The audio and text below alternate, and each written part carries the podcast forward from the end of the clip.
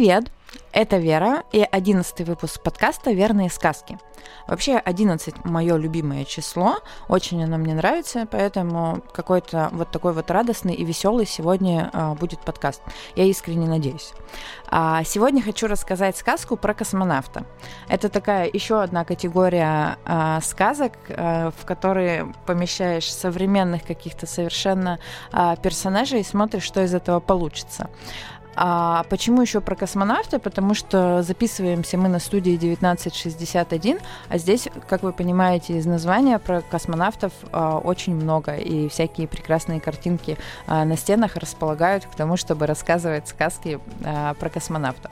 А, в общем, как получилась сказка, я подумала, я подумала о космонавтах, собственно, не как о космонавтах, а как о людях, почему они там оказа- оказались там, где оказались, почему они а, летают в космос. И если отбросить а, причины, которые мы все с вами можем представить, всегда мечтал в детстве, и вот оно случилось, шел к этому и так далее, в общем, все взрослые причины прекрасные, а, то можно пофантазировать и придумать другие причины.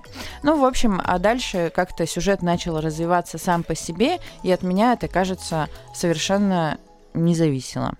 А, в общем-то, давайте переходить к сказке, и вы сами все услышите и сами скажете. А, кстати, если вы мне напишете, что вы думаете, и согласны вы или нет с моими домыслами о космонавтах или о любых других моих персонажах, будет вообще а, классно и круто. А, найти меня легко. Ладно, все. Все, сказка. Сказка про космонавта. Жил-был космонавт. Самый обычный. На МКС летал как к себе домой. Привык уже. И захотелось ему новых ощущений. Так сказать, experience а. Вспомнил он, что из иллюминатора космического корабля, когда Землю рассматривал, больше всего ему приглянулся Северный полюс.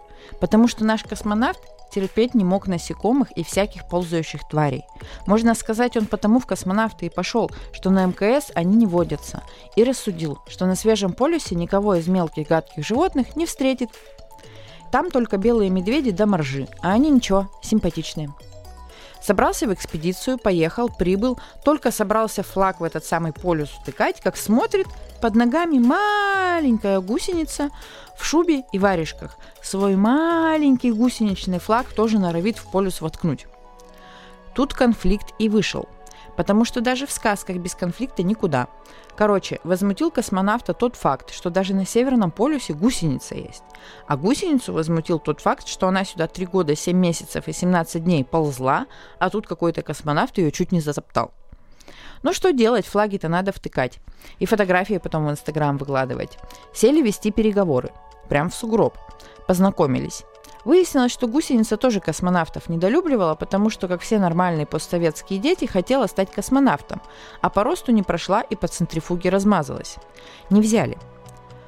Вот как только не взяли, она и пошла на Северный полюс сразу, чтобы подальше от Байконура.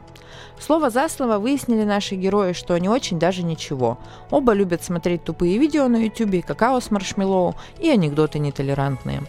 Воткнули оба флага в полюс одновременно, пофоткали друг друга, в инстаграме друг на друга подписались и стали после этого лучшими друзьями. Ну а чё, вдвоем веселее всякую дичь в интернете смотреть, да и совместные путешествия сближают.